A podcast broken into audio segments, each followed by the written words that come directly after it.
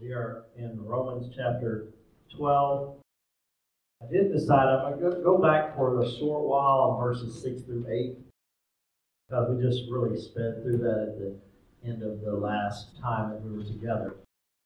And there's some things I just want to pick up on and we'll go from there. So we'll begin at verse 6. We are in a series called Back to the Basics, lesson 21. Thank you for those who are here live and in person, those who will, be, who will watch YouTube and listen in on the podcast. So let's begin uh, Romans chapter 12. Like I said, we're going to go through verses 6 through 8 because we kind of ran really quickly through that last week. Verses 6 through 8 are not only a list of some of the gifts of the Holy Spirit, uh, you'll find gifts of the Holy Spirit mentioned in other places besides here. But it's also an exhortation to use those gifts.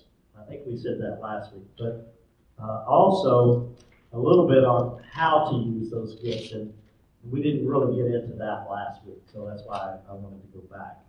So let's read uh, verses 6 through 8.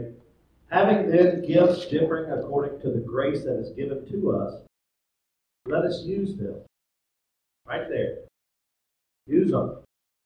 If prophecy, let us prophesy in proportion to our faith. Notice how you're supposed to prophesy in proportion to our faith.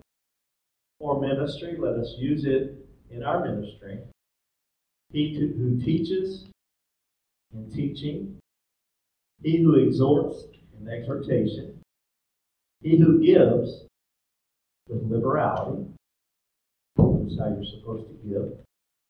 He who leads with diligence, he who shows mercy with cheerfulness.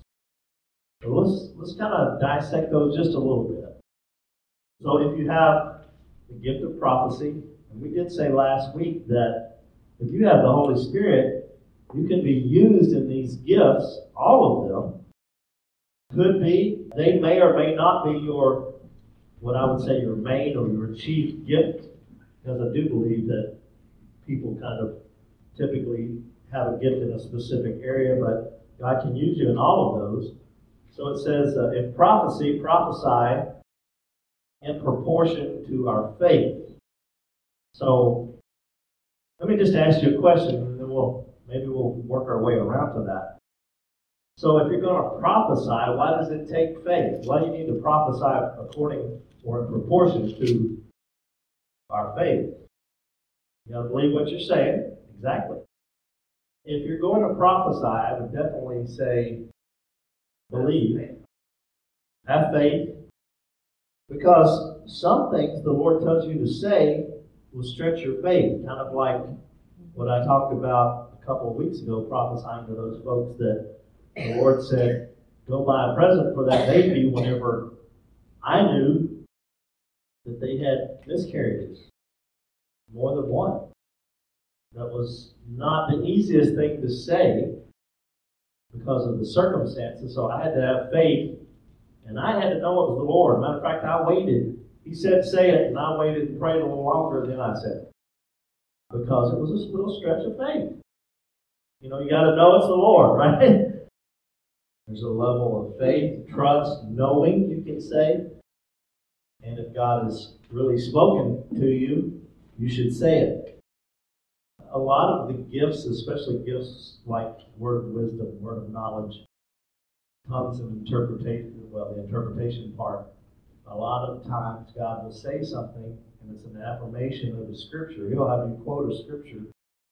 Sometimes knowing that that is a scripture is going to be a help to it, a benefit to you. So, if prophecy, then prophesy in proportion to your faith. Sometimes we get the wrong idea of what prophecy is. Prophecy is twofold, or it is two different ways that you can prophesy. What is foretelling? It's a predictive thing. Thus saith the Lord, this will happen, you know, that kind of thing. The other is a forthtelling. Now, it may seem like we're kind of semantics here, but the forthtelling is speaking the heart of God that may or may not be in a predictive, this is going to happen in the future. It's just speaking a word to the people of God for them, maybe for the house, maybe for the church, whatever. Uh, but it is forthtelling. It's speaking what God has given to, for you to tell them for that moment and may not be about anything in the future. So it's foretelling and forthtelling. Some of these gifts overlap. It could be a word of wisdom, word of knowledge, but prophecy is speaking what God has said for that moment as well. Uh, sometimes a word of wisdom, word of knowledge can literally be, you should do this and, and not do that. And that can be a word of wisdom, which just comes, may or may not be, thus said the Lord, you know, kind of thing. Well, you still, the Lord says it, but more practical uh, and not necessarily as much as speaking the heart of God I would be leery of a prophecy. The Lord has at least been dealing with your heart in some manner.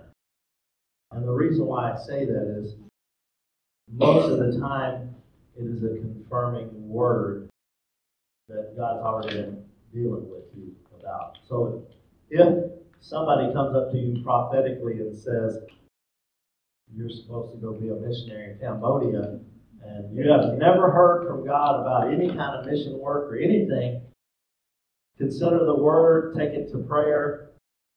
You know, I, I wouldn't act on it immediately unless God does. Don't sell your house and pack your bags. Right. Not until you hear from the Lord, and you, and you hopefully will, and He might say, no, that was not. I may have heard people miss it whenever someone prophesied to someone? I remember fairly young minister who prophesied over a young lady, and it disturbed her terribly. Other folks who were more mature in the Lord said, "Don't worry about it. That that was not that was not of the Lord. That was not the right word for you." Uh, we do have, what does the Scripture tell us? We're supposed to weigh these words, and we're supposed to listen and take it back to the Lord. God says, I'm going to bless you. I'm going to do this. You're going to have a son. You're going to be the father of many nations. All of that. It had both a foretelling and a forthtelling aspect to it. Yes, it was a promise. When you when you look at prophecy in the Bible, we have a tendency to think, "Oh, I want somebody to prophesy to me," because we have a tendency to think it's all going to be good. If you look at the Old Testament, which is a huge section of the Old Testament, is the old prophets. And what they had to say was not always a great thing. Now, God would redeem Israel time after time after time, but He would send the prophets to say, You're going to be captured. You're going to be taken into captivity. Uh, you're going to be there for this amount of years. And so having the gift of prophecy may or may not uh, be something that is necessarily going to always be a positive message for somebody. There's many prophets that were killed or put in jail for not ministering or speaking something that, uh, they wanted to hear. If the Lord gives you something to speak, you got to speak it. Hopefully, people will listen. So let's move on down. Uh, so we, if you're going to prophesy, prophesy in proportion to our faith. Now, there are some commentaries that would say that's not about just having faith to say it and to believe it, but it is according to our doctrines or the faith. Uh, you can take it either way. I can just tell you that when you prophesy, it's going to require faith to believe that the Lord has given that to you and faith to say it uh, in many instances. One of those is ministry. And we get, this is another place where we get an idea of what ministry is and what it is not. Some people think ministry is what I do behind the pulpit or behind this podium here, and that is a ministry. But the ministry that it's talking about here is literally serving people in practical ways. When you look at this you look up the original, it's about serving in practical ways. And that is ministry. Helping people, serving people, being there for them, picking them up, helping them. That's ministry. I would say that is real ministry. What I do is very easy part of ministry sometimes, uh, although I end up doing both types of ministry, uh, helping people. So this ministry that he's talking about is a broader view of what ministry is, which is to serve uh, people in practical ways. That might be, which we'll get to a little bit later on, but that might be putting food in front of people. Help them get food, help them get water, their needs met, those basic needs. So uh, that's what ministry is, is what he's talking about here. So teaching, and I want to break this down. Teaching is about instruction. So what we're doing tonight, this is teaching interactive. You're asking questions, I'm trying to uh, talk about it, we're trying to learn together, and that's instruction. Uh, some people lecture, some people, you know, but it's all all that is instruction. Uh, but there's a, another word that we use, and it's exhortation. How many have heard the word exhortation or exhort? The Pentecostal Church of God, the very first credential level, you're called an exhorter. So, what does it mean to exhort? Lift up, you're, you're right there. Uh, so it is to encourage people to practice what they have been taught. So these, these go hand in hand. If you're being taught but not exhorted, I love, I love this commentary. It says you will become a fat sheep. That's like taking in food all the time and never doing, never exercising, and never ministering what you have learned never using it, never applying it. It'd be like me going home, gorging myself, and never going to the gym, never expend, expending any energy, uh, just laying there on the couch. If you're taught but not exhorted, you'll be like a fat sheep. If you're exhorted but not taught, then you're really excited, but you burn out real quick and you don't really accomplish anything. I mentioned a little hamster on the spinning wheel. That's exhortation without teaching. Got a picture of that. Teaching without exhortation, you just get loaded down with knowledge and scripture and all of that, but then what do we we don't come together tonight to just be taught and go home and feel like, oh, I learned something. Now, part of the learning is application. How do you use it? How do you use it? Ministry or something, you know, how, how are we going to use that? Because if sometimes Pentecostal people and ministries are more exhorter lopsided. Real excited, get people, you know, excited about the Lord, but what? Energetic. But then when you go home, it's like, well, that was awesome, but what did I really learn? How, how did I apply that? I mean, I'm just being honest. The Lord can will convict me if I preach a message like that. That's why I've always got three or four points. And how do you apply it? And how, I mean, you may or may not like that kind of preach, teach, but that's, that's what the Lord wants us to do. To be able to not just have the energy and the passion. You need that. I don't want to stand up here and just lecture and, and have you all listen. I want to be excited about what God wants to do through you and impart wisdom and knowledge.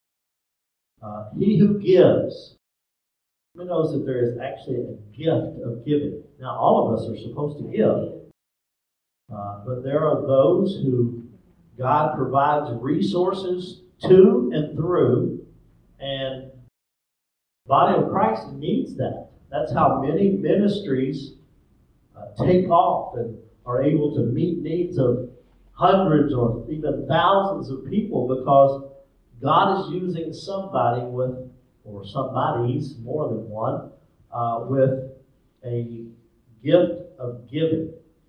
It says if you got that gift, then be liberal with it. Don't be tight. If God's blessed you that much, don't hold back on it. If you do, and I've noticed this is in the commentary, but I, I've seen this happen. If you hold back on your resources and God has overabundantly blessed you, I've seen those resources dry up at times. If you don't use that gift for the Lord. It is a gift. He who leads, there's a gift of leadership. These are not ones that we always talk about, right? But here, it's a gift of leadership. What are you supposed to do with this gift of leadership? You're supposed to be what? Diligent. What does that mean? Keep on keeping on. Persevere, right? In leadership, uh, it's easy to get discouraged because you're leading people and sometimes they want to be led and sometimes they don't. So it can be discouraging. What you do is you just have to keep on being diligent. Keep doing what God's called you to do, even if you don't see the results that you feel like you'd like to see or that God has said that you will see. You got to keep on ministering. And don't give up on it. So he who shows mercy, how are they supposed to show mercy? cheerfully. Now, I think this is very uh, interesting. How many knows it can be tiring to be merciful? It can be. That means you're constantly giving out. You're constantly being merciful in a situation where you're forgiving constantly, you're being merciful, you're doing all these things, and that's difficult. I'm just gonna be honest. You ever get tired of just the same old, same old from certain people? Uh, showing mercy is a is a supernatural gift. We have to have the right attitude to show it. If you find yourself with the gift of mercy, but you're running out of steam, take a step back and uh, ask the Lord to help you because uh, you need to be able to do it with, with uh, cheerfulness you end up figuring out that it's not your love. It's that you're giving. It is God. It's God's. And so God, God will help you in situations that, right now I'm thinking about Peter. Peter came to the Lord and said, God, should I give seven times? And he was excited. He thought, man, I am, I'm on it right here, you know, if I could give somebody seven times. And the Lord said, 70. The rest of this chapter is broken down into three large sections. So the first one is a set of instructions uh, on living like a Christian with others, so relating to those in the Christian family. Now, surely we never have problems with others who are Christians. Don't we always just get along perfectly with other people who are Christians? The answer is no, and that's why the Apostle Paul talks about it here, right? How to relate to those other Christians in the Christian family, and how uh, how should we treat one another? Uh, and so it's very practical. It really is. It's very practical. Let's read it, verses nine through thirteen. So let love be without hypocrisy. Abhor what is evil. Cling to what is good be kindly affectionate to one another with brotherly love, in honor, giving preference to one another, not lagging in diligence, fervent in spirit, serving the Lord, rejoicing in hope, patient in tribulation, Woo. continuing steadfastly in prayer, distributing to the needs of the saints, given to hospitality. Those all seem like very basic uh, things that the, that the Lord wants us uh, to do in our interactions with one another. So let love be without hypocrisy. What is hypocrisy? Two faced. Saying one thing, doing another. Obviously, you can't love and be have hypocrisy because they're that's not real love. So don't say you love and then have different actions, which is hypocrisy. Abhor what is evil, cling to what is good. Those are two things that we do. Don't just shy away or abhor what is evil, but also cling to what is good. Be kindly affectionate to one another. So remember, this is a command. We're supposed to love one, one another and be kind to one another. Wow, that's different than just love. I've heard people say, well, I have to love you, but I don't have to like you. I don't know that that's necessarily what God's looking for, because He said you need to be kind and affectionate. That's hard. That's difficult. So, in other words, don't be standoffish. Our personalities don't always match up with people. Sometimes they're just different than us. But when it comes to another Christian, here's a call to go above and beyond that. Don't just be standoffish, but accept and be kind to another Christian, to honor them, to prefer them. Uh, those are difficult things. These are not doable without the Holy Spirit helping you do them. Kind of good manners. These you could look at these as good manners for Christians. Don't be lagging in, dil- in diligence. We talked about that word. Don't be lazy. So don't lag in diligence. In other words, don't be lazy. How many knows that the church is not a place for laziness? Uh, some people think a church is just a place to come in and to sit down and to be taught and to do nothing. And that's not the fullness of what God has called us to do. Now, I'm not saying you have to work yourself to death, uh, but there's work in the kingdom of God. And work is not a four letter word in the kingdom. If you want, you know where I'm going. As a matter of fact, Jesus said, I work because the Father worked. It's actually a blessing to be able to work for the kingdom. Because it is, right? It's a blessing. We're fulfilling what God has put inside of us. So it's, it's actually a blessing. So uh, it's an exhortation from Paul here. I'm preaching to the choir. But he's saying, don't be, don't be lazy. Warm relationships and good manners with each other. Work hard and work hard together. I mean, know that God's put us here to work together with each other. Be fervent in spirit, serving the Lord. Notice who we're serving. This is about how we interact with one another, but we're actually serving the Lord in how we interact with one another. When you don't treat other Christians right, you're slighting God as much as you are slighting that other person. Serving, you're serving the Lord. To be fervent in spirit. What do you think that means? Passionate, on fire, not lukewarm. It means boiling. Like water that's boiling. It's, it's reached a passionate temperature, right? Fervent, passionate, uh, excited, not lazy, energetic about serving. We are to do all that we do as unto the Lord, right? So if we halfway do something and then think we're doing it to the Lord, it doesn't even make sense, does it? If the Lord has saved us, set us on a path of eventually heaven being our home, then why would we work for Him in His kingdom like that, right? Uh, but we uh, are to be passionate, boiling, rejoicing in hope. Why do we have hope? Because He's our He's our blessed hope, right? While heaven, believe me, heaven is going to be awesome. Have you read about heaven, right?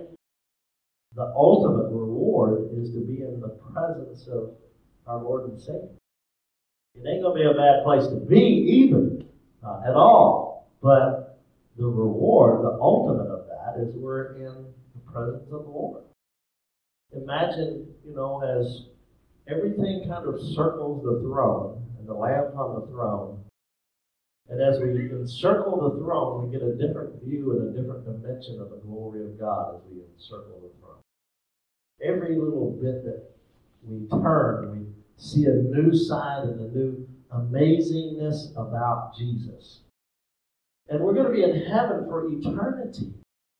And I don't believe we'll ever fully, even with eternity, capture the glory of God. So He is our hope. We're to rejoice in our hope, uh, not necessarily rejoice in our results, we're to rejoice in hope, to be patient in tribulation. Remember, we're talking about interactions with other Christians here in general, too. Uh, we do have tribulation, but sometimes we have to learn how to be patient with other Christians as well, don't we? You have to put up with the pastor sometimes. So sometimes we, we, we have to be patient in our tribulation, but we have tribulation beyond uh, just dealing with other Christians, for sure. Distributing to the needs of the saints, given to hospitality. So our care and our concern is going to demonstrate itself in practical deeds done for others. We are to be given to hospitality. You remember the scripture that talks about that we sometimes might entertain angels unaware? Sometimes I, I think we, we do that and we're, we're not aware. If you've ever helped someone and then, you know, you knew, like, I can't believe I just did that. I went way out to help this person and you didn't even know who they were. Maybe you were entertaining. Maybe the Lord was testing you in that. Uh, but it is hospitality is very practical ministry. Remember we talked about ministry? Hospitality a very practical ministry. Now, what does the word hospitality mean? Friendly and generous reception of others. Even strangers. So it's it's a love for strangers, a love for people. It's love in action is really the best way to describe that. Does, the Bible does talk about a cup of cold water or offering, you know. And hospitality isn't just, I'm going to challenge you thinking, is it hospitality if it's somebody you already love? Uh, we have a tendency to think hospitality is just giving food or that kind of thing, but it's not just that. It's love in action. Not just feelings, but action. That is a gift of the Holy Spirit. I mean, as we have different gifts, you can have all of these. I can act in hospitality. I will tell you that is not my major gift. My major gift, because I've taken those tests that tell you what your major gifts are. And my major gift is preaching, which you would hope for, right, as a pastor, and teaching. Some other gifts that are in there, but those are my major gifts. And then, you know what, when you need hospitality in a church, I mean, yeah, part, part of that is is serving like at funerals and just doing those kinds of things. You know, it's not it's not only that, but it's that is an example of how you you, you definitely are being hospitable. Uh, being hospitable is uh, greeting people when they come at the door, welcoming them. You know, all those our greeters, ushers, uh, people that maybe go out into the parking lot if need be uh, on a on a bad day. Uh, all those things are shaking a hand.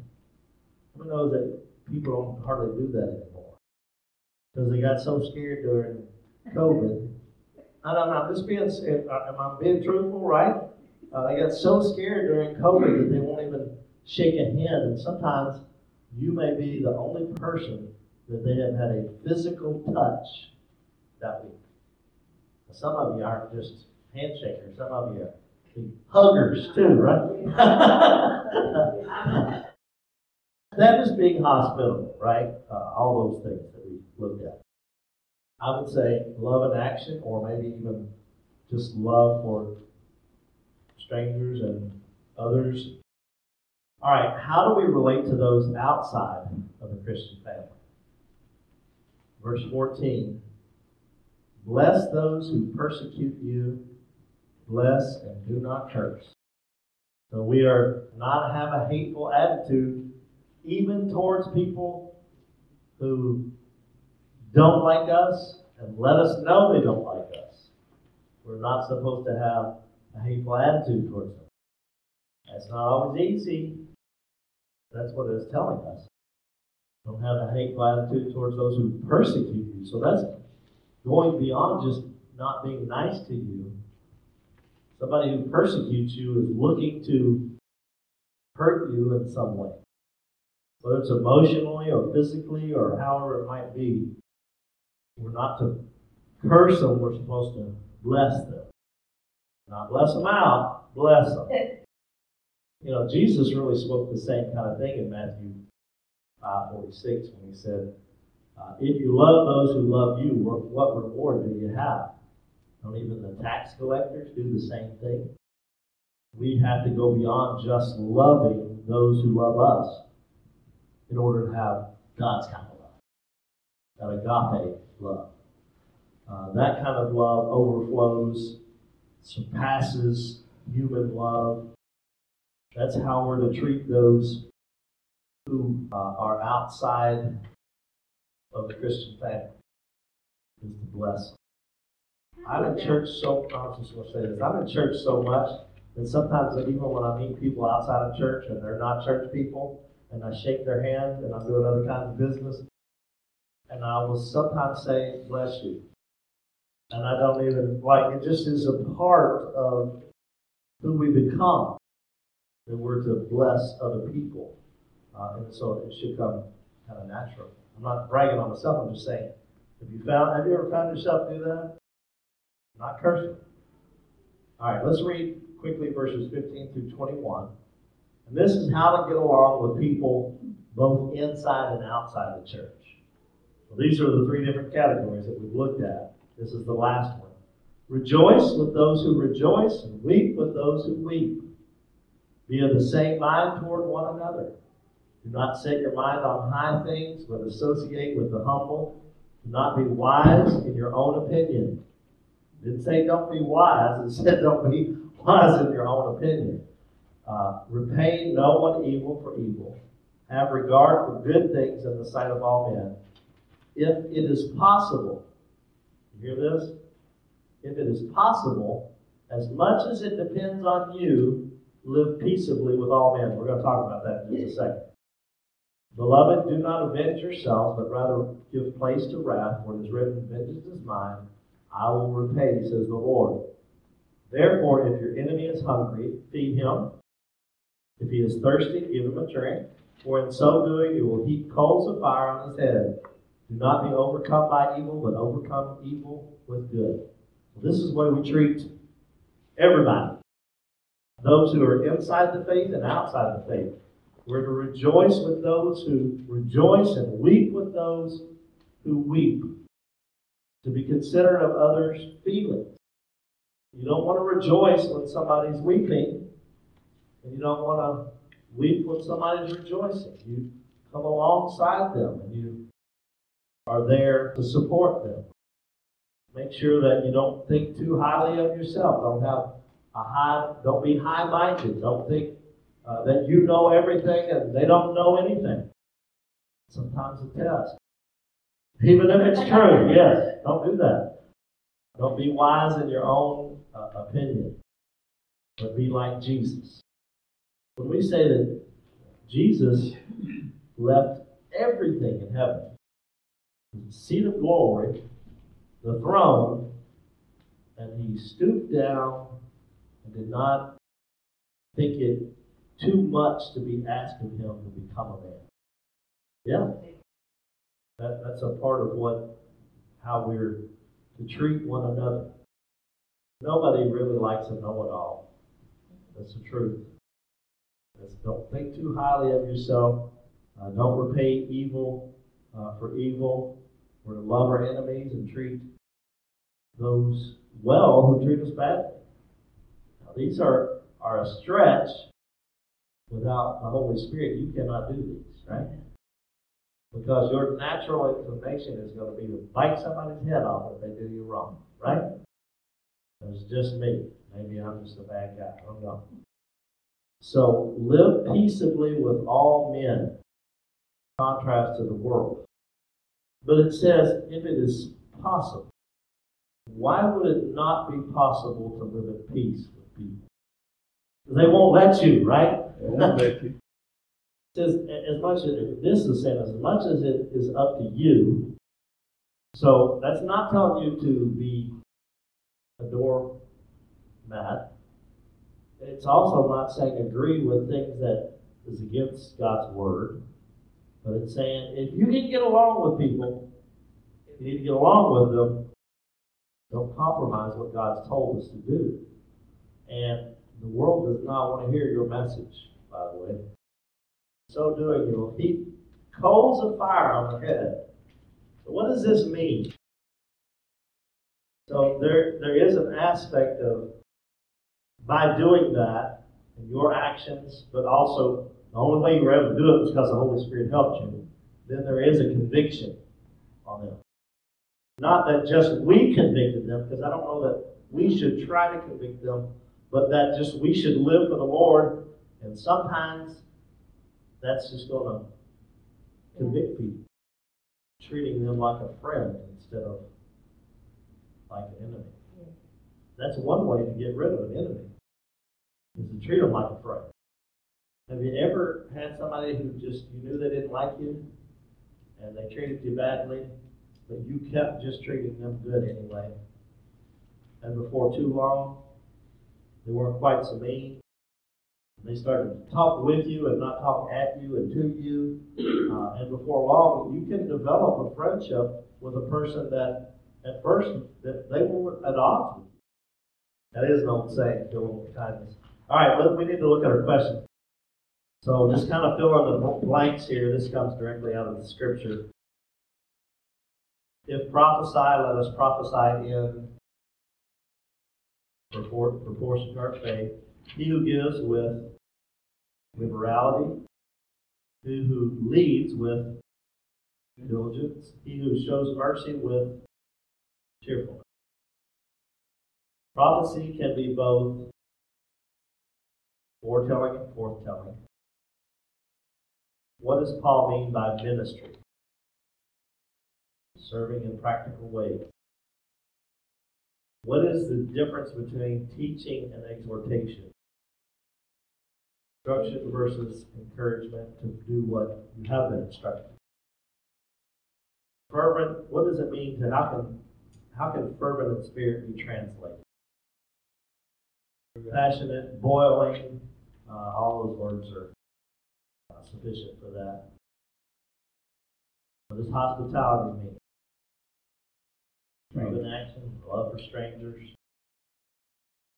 Straight from the scripture. Like those who persecute you, bless those who, perse- who persecute you. And then what? Bless and do not curse. Right along with that. Question eight. Rejoice. Rejoice with those who rejoice and weep with those who weep. What is the conditional clause in verse 18? If it be possible.